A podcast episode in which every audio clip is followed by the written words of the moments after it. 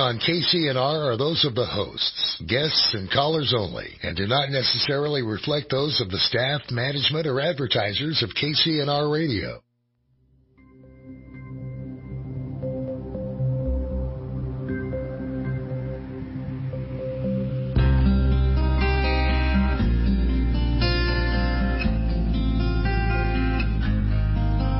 Good morning, everyone. This is Dr. Patricia Bay. You are tuning in to Therapy in a Nutshell here on KCNR 96.5 FM, 1460 AM, your talk radio.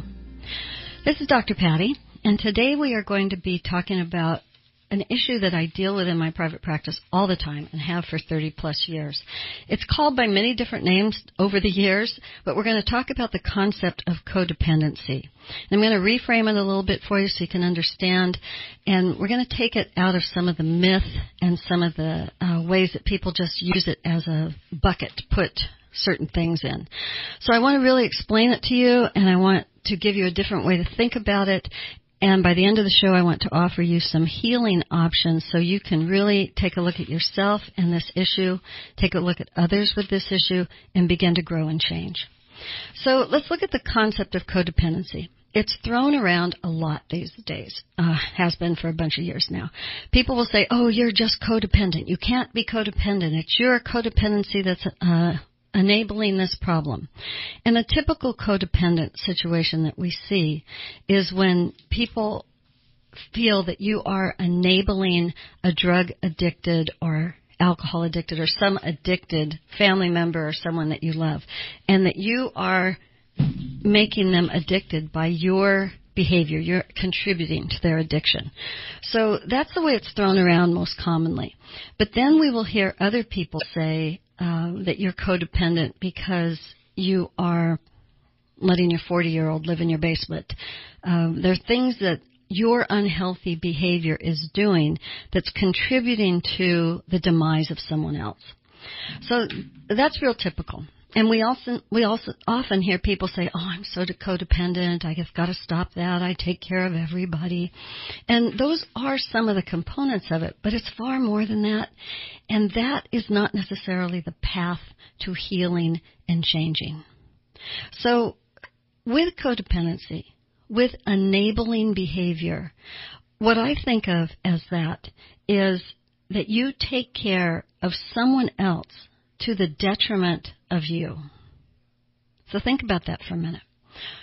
Are someone else's needs being cared for, being respected, someone else's needs at the top of your priority list, and you do that to the detriment of you? So let's give a typical example. Let's say you have um, a drug addicted adult child and you are deathly afraid that child's going to die. You're going to get a call one day from the police department that they've overdosed on heroin or fentanyl now or something like that. And so you are constantly trying to get their attention, tell them what you think, uh, get them into therapy, uh, help them any way you can, pay for their apartment, uh, let them live in your basement, um, paying for their groceries and their utilities so they don't get turned off. Um, you are helping them because you think it's going to keep them alive. And that's every parent's fear, right? I mean, our greatest fear in life for most people is losing their children. And if it's not their children, it's people that they deeply are love and attached to. So that enabling behavior is what that would be called, is that by you providing all the financial support and things, you are freeing up any money they have to purchase drugs, feed their addiction. Okay? So that enabling behavior, you might be putting yourself in financial detriment. You can't pay your own utilities or you're having trouble with your own mortgage or your own groceries, um, but you are throwing money at them. And one place that I see this often and have over many years is that this issue of enabling and codependency is sometimes utilized to get family members to pay for very expensive rehab and not always. Rehab is not always manipulative, but family members feel like I hear I hear often. I at least need to pay for him or her to go to rehab at least once. Now let's look at the price tag on that. Most rehab in the state of California in the United States, at least, is a at least about 40,000 a month. There are a couple programs that will accept Medicare or Medi-Cal. They will um, they'll have some benefit to them that gets paid for by insurance. Um, but there are programs that are 150,000 a month. There are huge. It's a huge industry of rehabilitation, and the chance of people getting out of 30 days of rehab, clean and sober, and remaining so is very low. And I'm not going to throw percentages at you, but in my 34 years of private practice, I've seen a lot of people go to rehab, and I have only seen a couple that have remained clean and sober. It was the shift that they needed. So, say that you aren't rich, you don't have tons of money, coming up with a lot of money to put your loved one or child or whatever into rehab is a huge stretch for you and harms you financially. I've had parents who have taken their retirement, taken a mortgage out on their house that they worked so hard to pay off for their retirement, and used that money to pay for rehab for once, twice, three times for addicted adults. They ruin their own lives financially for a shot in the dark of keeping their loved one alive. So that is a typical case of enabling with this definition that I'm giving you. Helping others to the detriment of you. Okay? Just hang on to that. Write that down if you can. How often do you help others to the detriment of you? And here's the place where we're going to start looking at codependency a little bit differently. Do you do this behavior only with the person you're afraid of losing to addiction? Or do you do it across the board? Do you do it at work with coworkers where you'll take on more than your share or cover for them when you it isn't reciprocated? Do you go the extra mile for people in trying to care for them and to love them and overlook that it is often not reciprocal in return to you? So this enabling behavior is something that you've got to take a look at and see if it's who you are across the board and do you do those things hoping that you're going to keep someone safe so that they're going to be around to love you well. And that's a real issue. How often do you feel well loved by the people that you enable? So, we're looking at the idea of addiction and how people around the addicted person care for them and what do they do? Uh, what do they do when they are concerned? So Codependency and enabling are two words that are beginning to be outdated. Now, enabling probably will stick around, but codependency is a, a term that's beginning to be outdated because we're recognizing that it is a catch all for a lot of underlying symptoms and behaviors that really mean something else. And we're going to talk about that. But before we go to break, I want you to recognize that addiction can happen in any personality type. So the person who enables the other person, the addicted person, to make it easier for, buy, for them to buy drugs or alcohol or whatever, that person can have their own addiction that they struggle with, or that maybe they keep barely in check. So addiction is not codependency and enabling is not just about one person struggles with addiction and the other one is all altruistic and perfect and true and doesn't have any problems. And in their loving caring attitude they're going to rescue that addicted person from their self and help them heal and become a loving kind productive person who's now going to return the care and the love that the codependent has been dishing out. All right we're going to go to break. And when we come back i want to talk to you about a different way to think about codependency We'll be back in a minute.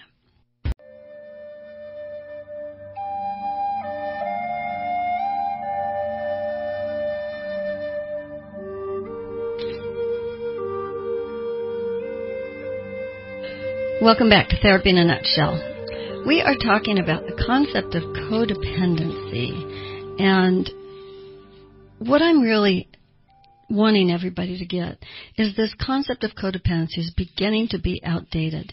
It is more about healthy boundaries. And so that's a, a component that we're going to be dealing with by the end of the show.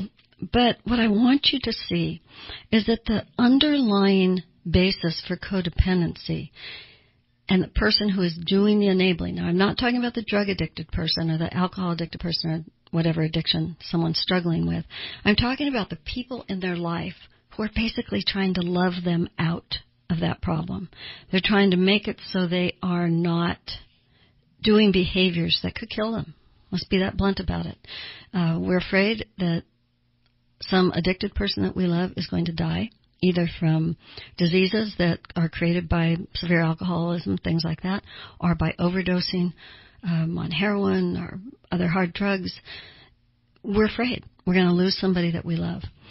So the underlying issue to the person who is doing the enabling and who we would historically call to codependent is that they don't really love themselves very well. And let me explain that. When you love others more than you, when you want to love somebody so hard that they see you as worthy and caring and worth their returned love, part of the motivation for that is a lack of self-worth. And we're going to break this down a little bit because at first it seems like a hard concept to understand. When you know that you are worthy and you know that you are worth loving, it does not mean you're perfect. If you listen to my podcast, Loving Yourself, you'll learn some of the concept of this. And I highly recommend you go to that podcast on Dr. Patricia Bay, Therapy in a Nutshell podcast, and listen to Loving Yourself. But when you don't love yourself and you question your own self-worth, part of you wants to build your closest loving people up so much that they see you with different eyes and they prove to you that you are worth loving. So some, one of our biggest fears in life is that we will be rejected. And some people will say, I don't ever think about that. But so often when we are doing behaviors that try to make people whole and well, help them see how much we love them, care for them, and raise them up so that they don't die at worst or, you know, end up with bad health and all that kind of stuff or pull away. When we're doing that, part of what we are trying to do is create a loving environment where we can feel okay about ourselves. So that lack of self-love becomes part of the motivation because one of our fears is that we will be rejected. And the fear of rejection is actually the fear of abandonment. If you reject me and you don't love me, you will abandon me and stop loving me. When we feel unloved or someone has thrown us away or abandoned us, then what happens are feelings about death and dying.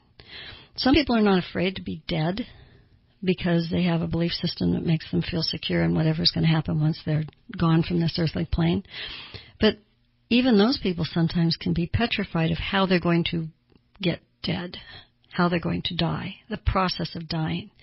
Rejection and abandonment, love withdrawal, throwing people away creates an emotional kind of death within us. And it feels like some of your soul and your spirit is dying. And it is very horrendously emotionally challenging. So part of what happens with enabling others and codependenting them to try and make them whole is that we want to make sure that we are worth loving, that we're doing everything spiritually and emotionally correct to help somebody. We're lifting them up. We're trying to make them whole. And that will keep our family intact, our children alive. The, the reciprocal feelings of I love you and you love me will either start because they've never been there, or they will go back to being healthy if they've been healthy in the past, or they will again come around to I feel safe and loved with you. Now do you follow that? I'm not saying that codependency and enableness, enabling others is an extremely selfish act. I'm doing that just so you will love me. Although some issues on codependency will say it's just being selfish. You want somebody to heal so you'll be okay. I've seen that lots of times. Let's go beyond that. I think people that enable and are codependent are well intentioned. They want others to be okay. And they want to do right action. They want to help, be spiritually correct. Um, they want to give instead of take. They tend to be people that are helping reaching out people, for the most part. But underneath it all, if we feel worthy and we are worth loving, then we're only going to help someone else if it's wanted, accepted, received, and utilized. Wanted, accepted, received, and utilized. Often when people try to enable others or help them, give them a leg up, give them a hand up, it is not accepted. It's not received in a way that can be utilized to create change for them. And when you keep giving and keep giving and keep giving to the detriment of you, who is it that you are not loving? Who's getting thrown away? Whose needs are not being met? You, who's creating what I call brick face? Brick face is when there's a big, huge brick wall in front of you and you try real hard to fix something or do something. It doesn't work, so you back up and you ram at the brick wall faster. Oh, this will help. I'll do it harder and more. You end up with brick face. You don't slam through the brick wall. So let's take a concrete example of that with codependency. You have a drug or alcohol addicted adult child, which is a scenario I see a lot. You've wanted to help. You put them in an apartment. You uh, got them therapy. You helped them pour all the alcohol down the drain. You talked them into going to AA. You even said you'd go with them. You're doing all these kind of things to get them into help. You buy them groceries when you see they only have beer in the refrigerator. You're trying hard to make them whole and healthy. And when it doesn't work, you try harder. You do more. You show up more. You help more. You talk more. You cajole. You argue. You yell and scream. You love. You hug. You cry. You do everything you can to get their attention and get their awareness that they need to change. You've maybe forked out $40,000 for rehab one or two or three times and you're falling apart because your drug addicted child or alcohol addicted child is not making changes and you're petrified that they're going to die. Extension of that is it's not unusual for a drug addicted adult child to come into their parents' home and steal grandma's jewelry, steal electronics, uh, take things that they can pawn and sell. It's not addicted for uh, not unusual for a drug addicted child to take the wonderful expensive jacket and tennis shoes that you bought them and sell it for 10 bucks to buy heroin to put it toward their heroin that day. Um, so what do you do? How do you be spiritually correct, loving and kind, and helpful without going overboard? It's a complicated issue, isn't it? And I, I can tell you, those of you who have never had a drug addicted adult child or something like that can say, well, I would just do this. You really don't know what you're going to do with a given situation until you walk in that person's shoes. It is a horrendously difficult scenario to think that someone you dearly love and cherish is doing behaviors that could kill them. It scares you horribly. So we're going to go back to if we find the balance between not enabling that person to buy their drugs or do their stuff or rip you off or sell your stuff. If we're finding a balance between that and loving and loving yourself then what comes into play is if I give a ton and I get little to nothing in return, something is wrong. Something is out of balance. And that's what I'm asking you to look at. If you care about yourself and you love yourself, then you will try to create some balance between how much love you give to help and fix and you will notice and care about how much love and respect you get back from whoever you are trying to care about. Now let's take it to an even smaller type of equation. Let's say it's not something like your heroin addicted adult child. No, let's say it's a friend and you're the one who's always showing up and you're the one who listens and they call you with all their crises and you're the sounding board and you show up with the casserole and you take their kids and babysit them. I mean, all these things that helping, helping, helping people do. How much do you get back of that? So we're doing a balance scale here and it doesn't always have to be perfectly equal. Don't get me wrong here. But do you get love and care reciprocated to you when you give it. So stop for a minute and look at every relationship you have, whether it's your own family, work, friends, your adult children, who in your life returns what you give? And if the answer is not many people or really no one, and I hear that often, then what I want you to stop and look at is what is the level of your love for yourself? How much do you care about whether your cup is ever filled up? So I'm not saying you throw your adult child away. I'm not saying you never help your neighbor or your children or your adult parents or your I'm not saying that. I'm saying the awareness of reciprocity of how love is returned to you and do you feel worth loving is one of the core issues of what happens with codependency and with enabling. So in the face of someone else's lack of love and respect for you and the returning of what you give, what do you do? How do you take a look at that? How do you begin to change things? So it's okay if you're not totally getting this yet, because on the on the surface it looks like a very complicated process. I'm hoping by the time we finish, you're going to say, "Wow, I get it," and I'm going to start looking at this differently. That's my goal for us here. All right, we're going to go to break, and when we come back, we're going to talk more about these other ways to look at codependency. We'll be back in a minute.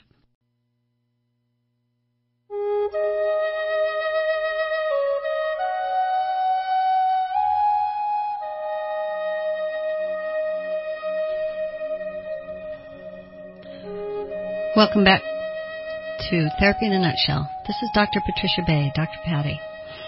And you're listening to the incredibly beautiful Native American flute music of Randy McGinnis, Native American flutist, international player. He plays all over the world.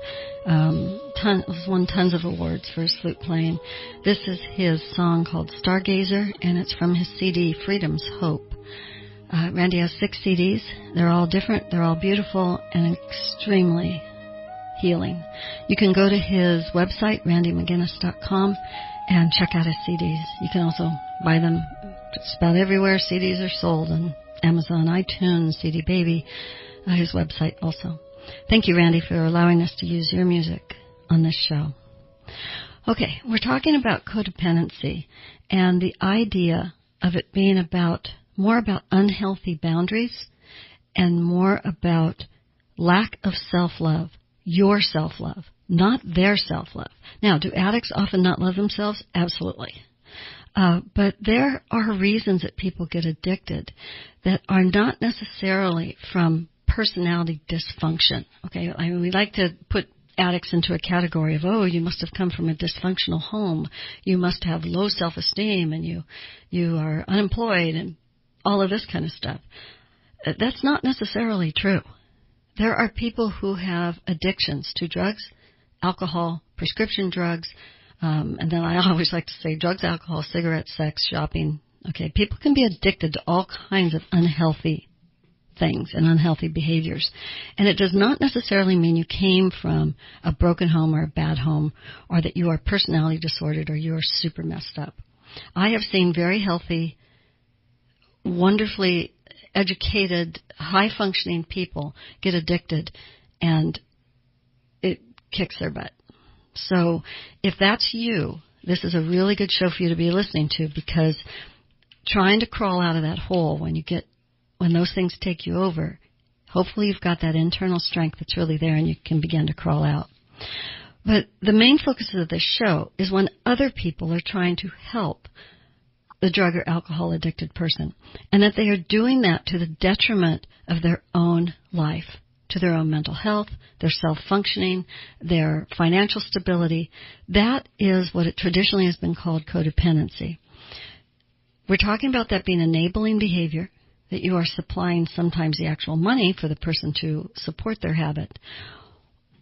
But it's also about how does the person who's giving so much love and not receiving any back why they're doing that and how that is harming them and in the long run harming the person you're trying to help. So we're looking at the idea that when you love yourself, you can't be codependent.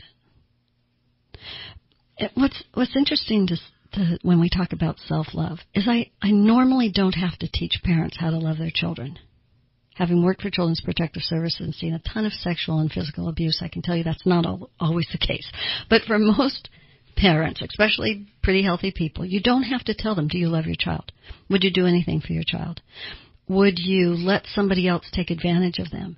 If you saw them loving, loving, loving, loving somebody else and getting nothing, nothing, nothing in return, would you be saying, hey, this is a dysfunctional relationship. What's happening? Um, you're being just like dried out from their taking from you. What's going on? Yes, because you love that person who's being used inappropriately or is allowing themselves to be used inappropriately or who's offering themselves up in sacrifice for someone else's needs. That's because we generally don't have to teach parents how to love their children. Now, do parents go overboard and love their children so much that they enable them to continue their addiction? Yes, that can happen as well. But when I tell people, do you love yourself? That's a different story. They might sacrifice themselves over and over and over again in the unconscious, sometimes conscious, but often unconscious hope that the love and the respect is going to be reciprocated back to them they're going to finally get back what they're giving out. And that is really the hope for all human beings. We want to be in caring relationships where we give what we get and we get what we give. We want people to love us, respect us. We want to feel safe and protected. We want things to be peace and calm. So one of the ways that you can look to see if your relationship is unhealthy with somebody, if your boundaries are not necessarily well placed or unhealthy, is to look for the warning signs of constant drama, constant crazy, constant chaos, too many substances, continually trying to reset boundaries of you can't do that behavior and I'm not going to help you if you do that and, and please get some help and those kind of things. When those are being set over and over again, and it becomes unhealthy for you, then you are probably entering into a codependent enabling type relationship. And it's not because you're bad. It's because most people, their intention is to help. And underlying that intention is, I don't want you to die. And I don't want you to stop loving me. Or, I would really like you to get healthy enough that you could love me back.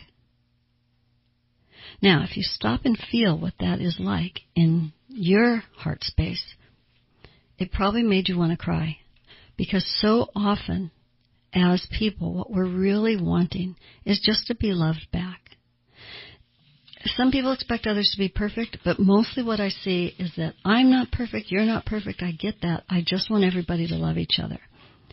And that's one of the hardest things that happen in this world. The world can be chaotic. So much is going on. Uh, it isn't as simple as just that, and it all gets in the way. So, self-love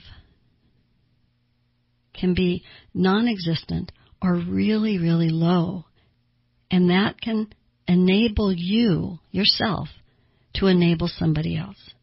There's a term that's kind of coming around in this new day and age, and it's called self-love deficiency disorder. And there's a movement in the codependency world, in the addiction world, where they're trying to reframe the name of codependency as self-love deficiency disorder. And I think that really explains it well, because those are the people that give, give, give, give, and it doesn't necessarily help, but they do it again and do it more. They have brick face. I'm giving so much. Okay. So, what if you looked at codependency this other way? What if you said, can loving someone else be unhealthy? Do we harm people that we love? So, if we reframe this codependency idea, if we take it out of the frame that it's in, the, the old frame for codependency has been uh, you come from a very dependent home, uh, you have attachment disorders, you uh, were raised in an unhealthy way, you are constantly seeking love, and so the codependent person is giving too much. That's the frame that has been around those behaviors. We're going to take that frame off and we're going to reframe it a different way. What if our lack of boundaries because we want so desperately to be loved, harms the people that we love by giving too much. Pausing there for a minute so you can follow that. Okay, what if we harm others by loving too much? And the motivation for that is that we are not loving ourselves enough to say, enough. I've given what I can, I've tried, and I'm not going to keep throwing good after bad, and I'm not going to enable anymore. Let me give you a good example. A woman that I had dealt with uh, in therapy came in because she had a drug addicted adult son in his early 20s. She was constantly afraid he was going to die of a heroin overdose. And she was paying, trying to pay for therapy for him. She got him on medication, took him to the doctor, um, went to the emergency room a bunch of times with him when he almost overdosed. He had a key to her house and he'd get in, stole a bunch of stuff from her house and pawned it and for money. Uh, then she locked him out of the house and he broke in, broke a window, broke in, uh, stole more stuff. She would meet him and buy him things like he didn't have a coat or he didn't have shoes. Uh, one time she found him in like cheap 99 cent flip flops that were broken. So she took him, bought him tennis shoes and a jacket and clothes. She was constantly trying to raise him up so that he would have the strength and the resources to heal. What I dealt with her about, because she was the one sitting in the office, not the drug addicted young man, what I said is, Have you given enough? And she said, Is it ever enough if he's not healed? And I said, What if the healing isn't yours to do? What if it's his? At what point do you stop and let him either sink or swim? It was a very difficult thing. And I didn't say it lightly, like, oh, just cut that out, and I wouldn't do that. No, it ripped her heart out. But we finally came to a set of behaviors that she felt that she could do. She fixed her house so that he couldn't break in very easily at all. She told him, I will meet you anywhere if you are hungry, and I will buy you something to eat. I will not buy you anything else. I won't put clothes on your back. I won't put shoes on your feet. I won't pay for therapy. I will drive you to therapy if you tell me you're in and you've arranged for a way to pay for it. I will drive you to rehab if you've figured out a place that will take you. I will buy you a loaf of bread and a jar of peanut butter if you're starving, but that's all. So she had something she could do. And a couple times he called her, you know, sobbing, I'm going to die, I'm hungry, I'm cold, blah, blah, blah. So she showed up and she would take him to McDonald's and she'd feed him and she usually showed up with a little bag of groceries that had non-perishable things in them that he couldn't get much money for, for drugs, like a loaf of bread and peanut butter. And she would tell him how much she loved him and that she hoped he would find the fortitude to help himself. So it helped her. She created the boundary that she could actually do that didn't harm her anymore. But let her continually let her drug addicted son know she loved him, she cared about him, and she hoped he would get his head out of his butt. And it worked pretty well. And she, it gave her a lot of relief that she had a plan. So let's look at that concept of is it possible from, to go from being enabling and codependent and doing way too much for people to the detriment of you? Is it possible to cut it off, do absolutely nothing, tell them they can go ahead and die? I think that's unrealistic to ask of parents or from people who are desperately trying to save somebody that they love. But what we can do is take a good hard look at ourselves and say, if I love myself, where would I draw this boundary for this person that I love? And the example of this mom with her heroin addicted son is a really good one because those were boundaries she could draw and did draw and worked on herself to maintain those healthy boundaries for herself and for her son. We're going to go to break, and when we come back, I want to give you some very specific things that you can do to begin to take a better look at yourself and handle this in a healthier manner. We'll be back in a minute.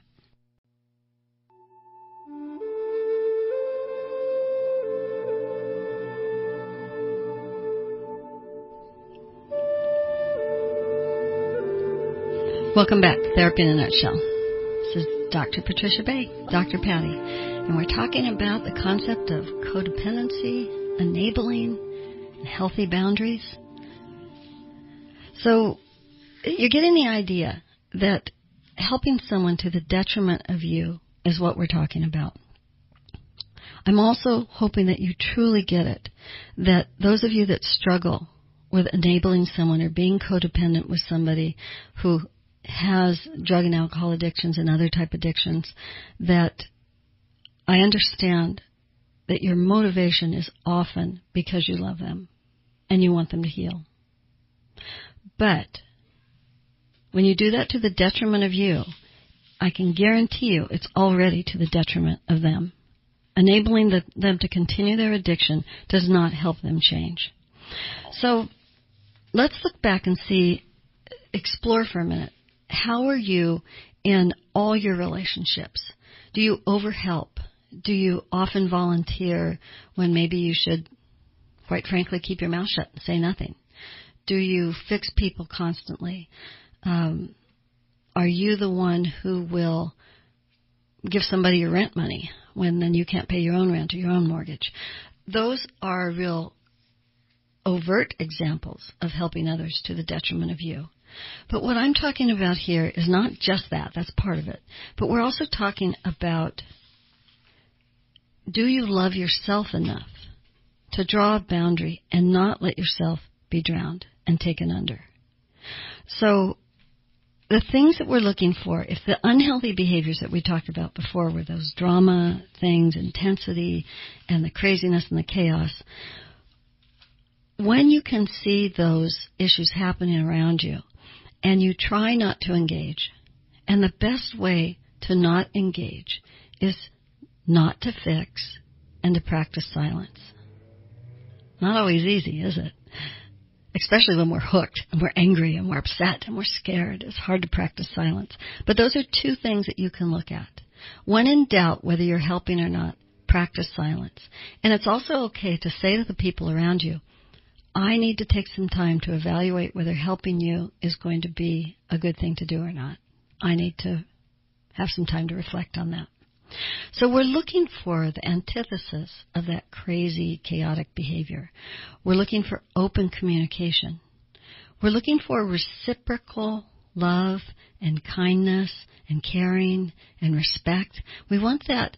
You want to get that as well as give that.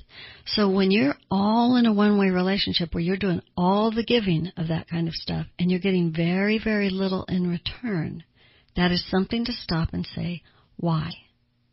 Why am I willing to do that? How long have I been doing that? Do I do that in other relationships as well as this one? How healthy am I? Is what you're looking at. And the bottom line question is, am I worth loving as well? It's a hard question, isn't it? All right. So we're looking at concepts of self-love. So you can go to my podcast, Loving Yourself. And it's on any podcast forum, iTunes, Spotify, Pandora, uh, Anchor, the Anchor app, like a boat anchor. Um, any podcast forum will have it. Dr. Patricia Bay, Therapy in a Nutshell podcast. The other one that you need to listen to is Standing in Your Truth. How do you love yourself?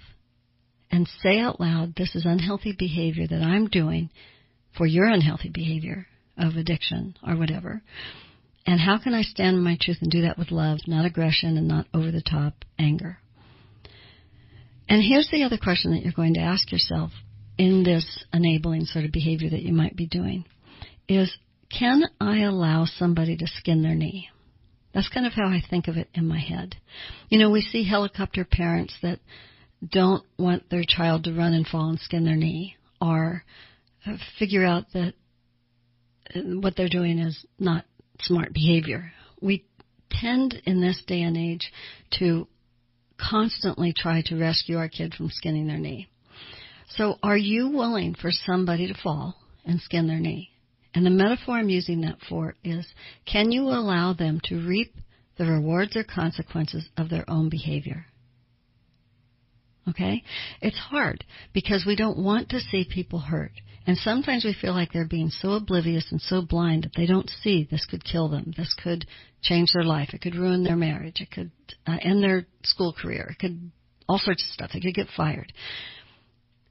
Can you allow the person you are trying to help and give a hand up to, can you allow them to skin their knee and to figure out that their behavior is creating harm for them?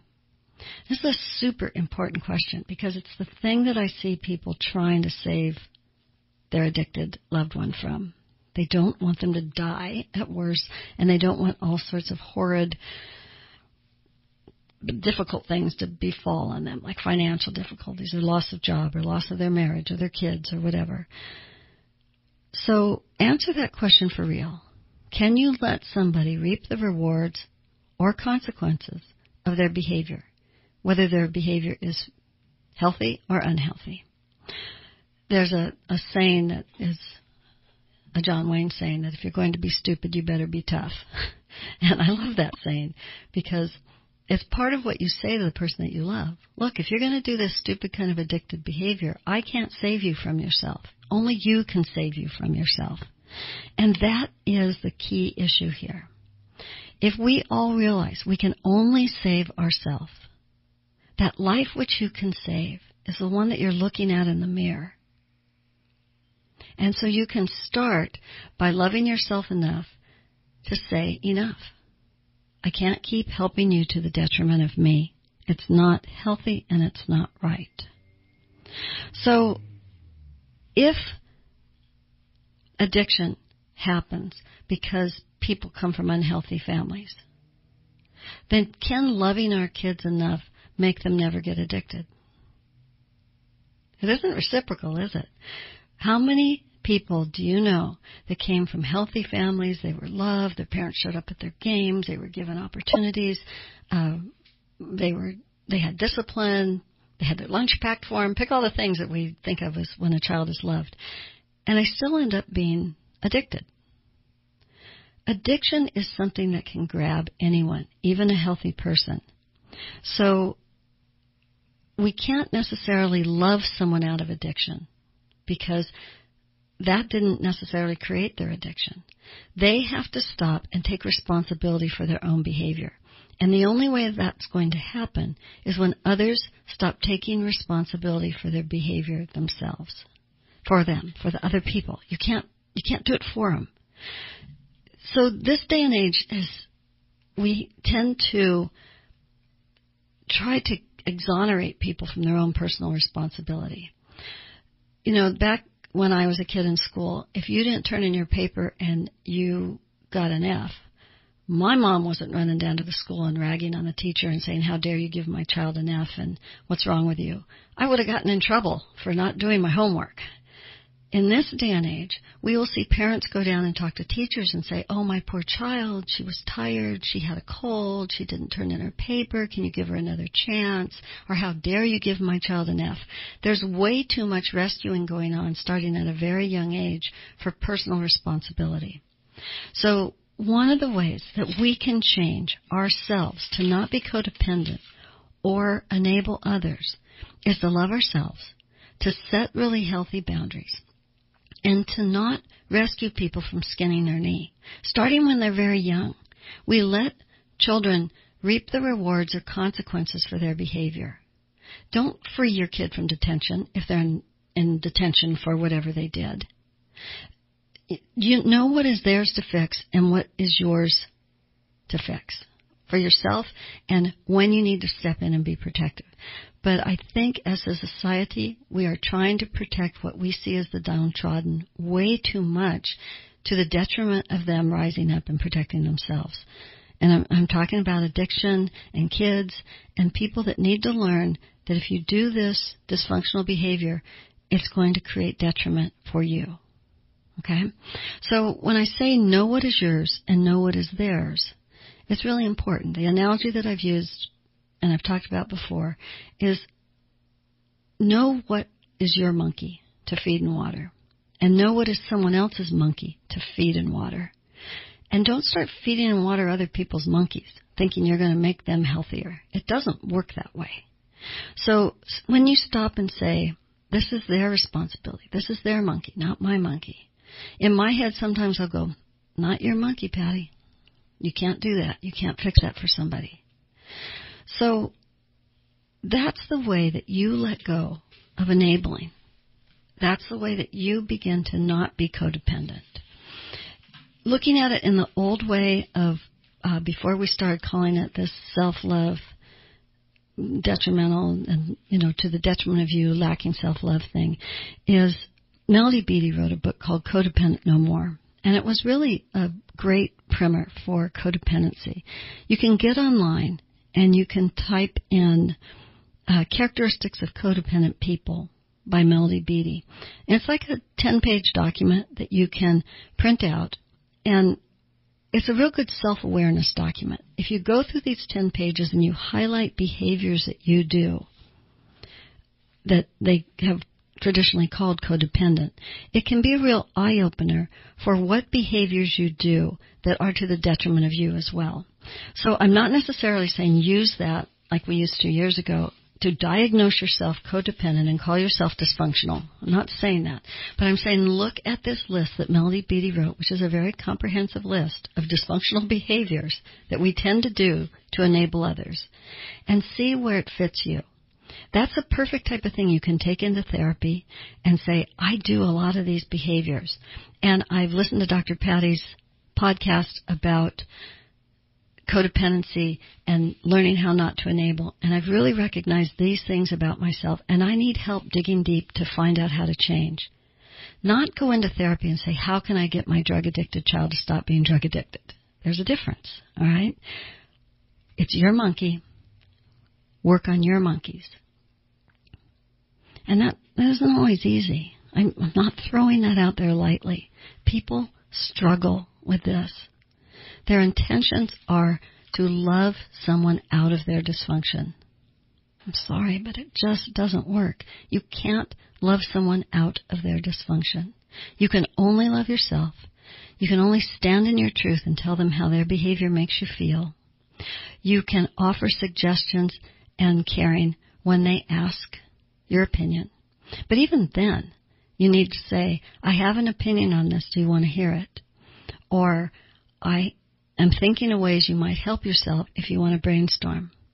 But I can't do it for you. And I can't fund it for you. And I can't make it happen for you anymore. I've done enough. So parents often ask me, should I pay for rehab once? Should I fork up that $40,000? Should I mortgage my house? Should I cash in my retirement and pay for my kid to go once to rehab? And I usually say no. If they really want to get well, tell them you will drive them or help them find AA meetings to do a 90 and 90. 90 days of sobriety, 90 meetings in 90 days. Find your sobriety program. That's free. They can donate to AA and NA and you can help get them there if they need help with a ride.